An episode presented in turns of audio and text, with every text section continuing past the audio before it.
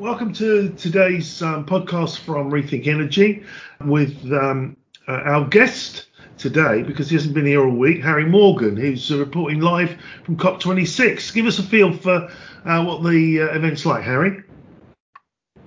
Yeah, and I just found a well, a not so quiet corner, uh, as you can probably tell, um, in the in the main pavilion, which is yeah pretty busy at the moment. It's not uh, it's all quieted down a bit since the World Leaders Summit a few days ago, uh, and everything's become a little bit more easy to attend. But yeah, it's been a it's been a mixed conference so far. I think there's been there's been sort of a big blitz of announcements which really have had quite a lot of a lot of shortcomings when you sort of dive into them a bit, especially when you look at things like uh, the deforestation pledge and uh, most especially the uh, the coal announcements. There's a lot of countries that have uh, fallen short of becoming on the list there in terms of uh, pledging when they're going to phase out coal. So it's um, it's been a hectic few days and in many ways quite disappointing.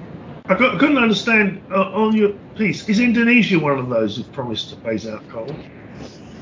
Yes, so uh, Indonesia, they're a little bit on the fence. Um, I think they have committed to it now under the condition that they'll be treated as one of these developing countries which will have to phase out coal in the 2040s. There's been quite a lot of uh, debate around uh, where countries sit within this. Obviously, a lot of the European countries they're phasing out coal in the tw- uh, by 2030 or, or in the 2030s. Poland, on the other hand, is very much claiming itself as a developing country, so it's now saying the 2040s. So while the announcement is great in the sense that yeah, it's, it's great to see countries promising they're going to phase out coal, in the timeline that they're promising to do it, market forces will probably get rid of it anyway. Yeah, absolutely. And um, and I think that's there's not been that many new countries that have joined the pledge when you look at what the UK is saying. In fact, a lot of the countries that the UK claim or seem to be claiming to have pulled into this pledge was actually done through, through by the Powering Past Coal Alliance. Uh, I think seven of the new countries went through that. So in terms of what the UK has actually done itself, uh, it's, it's not that significant. And, and if they're going to get off coal, they're going to get off coal for cement and steel making as well. No, I think this is just for the power sector. So um, it's very, very, um, again, it's one of these, these, these things that we're seeing out of COP26 where it's all the small print. Like when you look at the deforestation pledge, for example, they're saying they're only they're going to end illegal deforestation by 2030. So it really it depends how countries like Brazil frame legal versus illegal deforestation in the country. Well, they, um, they, they, claim it's all accidental at the moment, so uh, that's nonsense. Yes, exactly. So I think while it's very easy to get swept away in all of these promises, it seems like the, um, the UN have gone in wanting this big list of demands, and while they're sort of starting to tick the boxes, they're all they're all sort of half-baked pledges, um, and there's a lot of sort of small print that really makes them not that ambitious.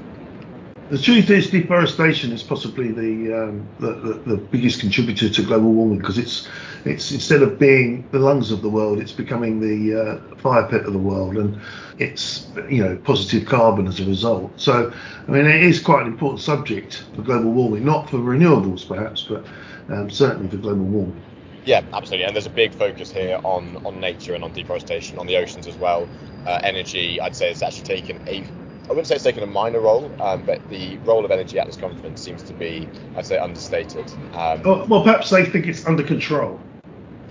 Yeah, I think it's something that there's a much clearer roadmap for, and there's much cleaner, uh, much more clear legislation in place to to implement that. And I think, in a certain sense, the technology is already superior to fossil fuel technology. So I think there's an overwhelming consensus that, yeah, the market's going to move that way on its own. One of the big things we're looking for actually over the next few days, and I know there's there's supposed to be another update uh, at 7 p.m. this evening, is with regard to Article 6 of the Paris Agreement, which uh, for those who, as I went, uh, wasn't aware, who aren't aware of what that means, that's basically the the uh, one part of the Paris Agreement that hasn't been agreed upon yet, um, and it's very related to carbon markets. So what is really being thrown around is this idea of a global minimum price for carbon, which is one of the things that we going into this conference said would be a real benchmark for success.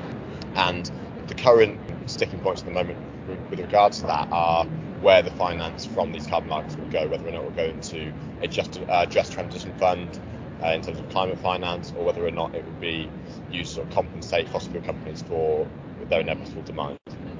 That would be pointless if you take it from the fossil fuel companies in one hand and give it back to them. That doesn't. That seems pointless.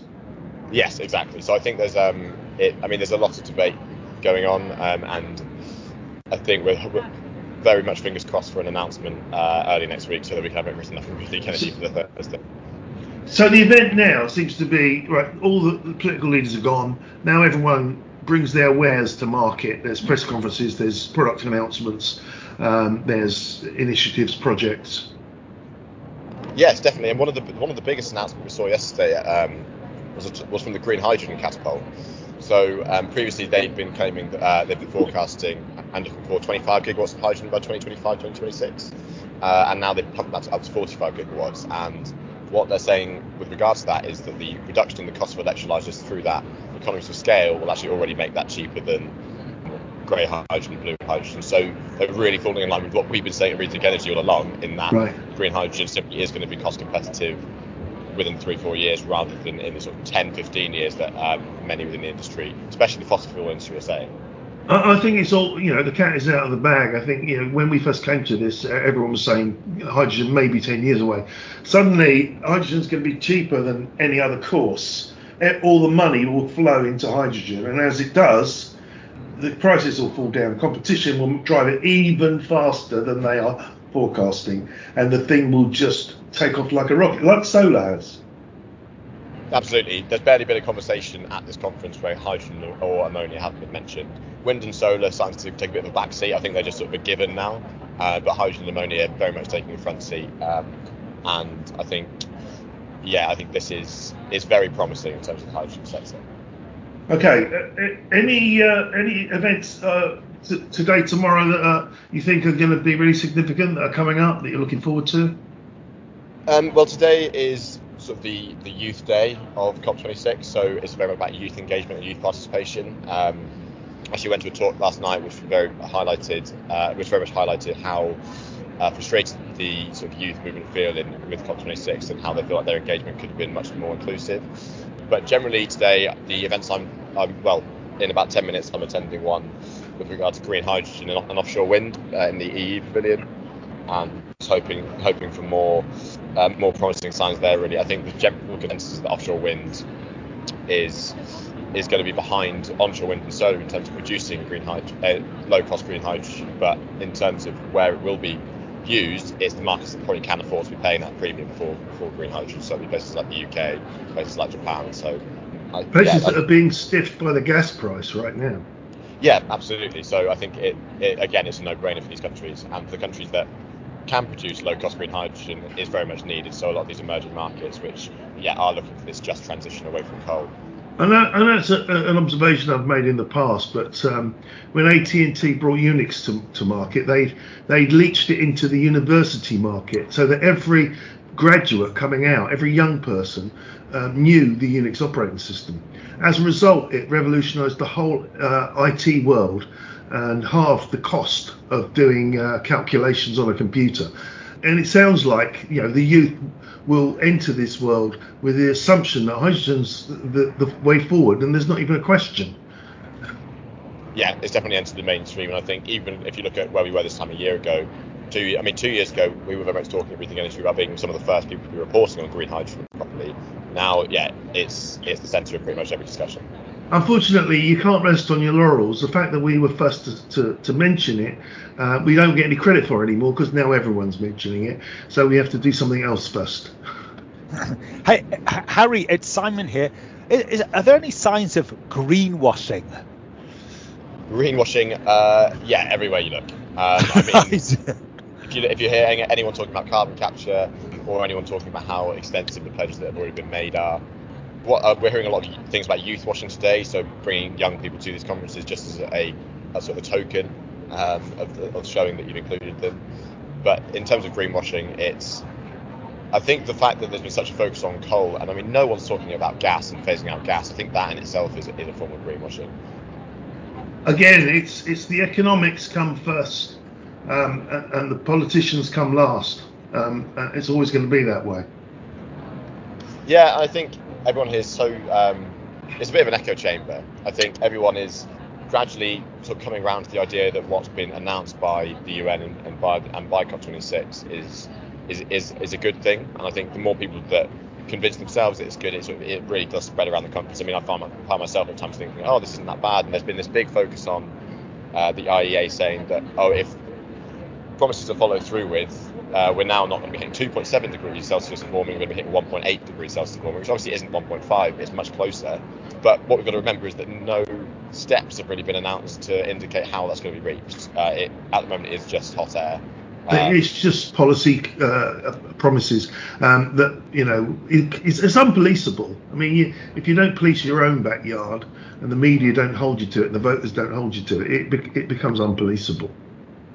Yeah, exactly, and I think that's it, it's going to be something that's very important now is putting pressure on these politicians to actually show how they're reaching this and very specifically how they're reaching their net zero. And to be fair from the, uh, to the UK, they have actually released a fairly comprehensive roadmap recently of how they're planning to do that. Uh, there obviously is, a, is, still a lot of uh, room for flexibility, um, and I mean, I mean it's a stupid roadmap, but at least they have one. Yes, and I think that's that's the I think get a roadmap in place and then take take on board the criticisms that you get from from companies like us, I guess. Or when um, no, well, when carbon capture just fails to work, or when nuclear won't build out in time, or costs too much, you just change, just tweak it, just keep tweaking it, and it'll become a good plan eventually. Yeah, I think that's actually one of the benefits of uh, of nuclear and carbon capture is that the lead time on these projects is so so long that if you know that it's not going to work, you're going to know so far ahead of schedule that you'll be able to build a wind a wind uh, a wind farm in time at the same scale. So, um, I, I, mean, that's all you can really hope is that the writings on the wall early enough that changes are made. All right, we better let you go back to the conference. I mean, I, am sure you'll have lots of new stories for us next week on, um, you know, product announcements because you know they come on the, the, the tail of this, uh, and I'm sure that uh, some of them will be uh, actually innovative and some of them will just be big PR stunts. Yeah, definitely going to be a combination. Okay. All right, brilliant. Thanks for um, okay, yeah. T- taking the time out, Harry. Yeah, bye, um, Cheers. Cheerio. I was going to say, I, I, and Therese, um, we haven't heard from you. What what's been going on in uh, in your week? Well, um, I wrote an article on uh, the Biden administration's efforts to pass these big spending bills, and they're probably the next thing we should talk about because it's it's a bit related to COP26. It's a bit unfortunate that uh, he didn't win as many seats in the House and the uh, Senate as he wanted to last year. So you know, he he might be doing a good job with the conference, but back at home, both of these trillion dollar spending bills are still uh, sort of circulating through the House and the Senate, and Senator Manchin is still not to give the go ahead. I, I think this guy, mm. this Senator Manchin, needs to be completely reviled. I mean, he, hmm. we already know that he gets five hundred thousand dollars a year from a coal uh, practice that, that, his family owns. Um, he should recuse himself from any vote at, at the very least, and he shouldn't be out there taking a 3.5 trillion budget down to 1.75 mm. trillion and down again and down again and still withdrawing his consent. Um, mm. He needs to be bullied into shape, or they need to go back to the voters and say, we can't do this with this idiot uh, at the helm. Fire him. Well, the problem is though, it's it's West. He's in West Virginia, and that's a very Republican state. Um, and I, I think it voted more to the Trump. point. It's a very coal-heavy state. Yeah, yeah. Mm. So, mm. so basically, I, I, I don't feel too optimistic about trying to get a different Democrat in there. It's basically it's not a 50-50 Senate. It's like a 50 Republicans, 49 Democrats, and Manchin, whatever he is. A couple of Republicans who joined the Democratic Party. Mm. Yeah, I mean it's, it's it is it is annoying, but again, it's as I keep saying, when coal collapses and his business, his family business goes out of business because you can't trade coal if there's no coal being burnt, then then eventually everybody will get the idea and nobody and, and coal won't be able to stand in the way of policy. But that's kind of a chicken and the egg. Like by the time coal is too weak to defend itself, uh, well, it's already weakened a lot. At that point, you've already won, or or, or is it is it, it's already declining quite significantly, though, isn't it? If you think 555 billion, which is what their their um, most of that 1.75 trillion, some of it will go into renewables. It's yeah. still a massive amount of money. Yeah, it's five. It is 555 that's going to the renewable side.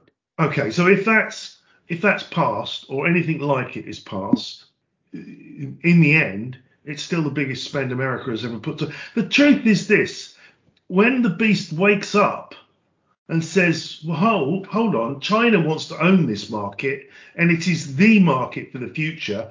And we've been sleepwalking. Let's get out of here and start designing stuff that's world beating. The Americans are, are great at investing. They're best in the world at bringing money to bear on the problem.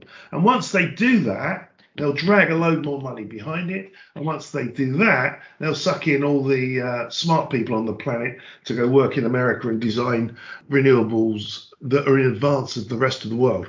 I mean, that that will take five years. But once once that kind of slumbering beast's awake awakens, then all the investment in the world will just suck after it, and it will just go mental.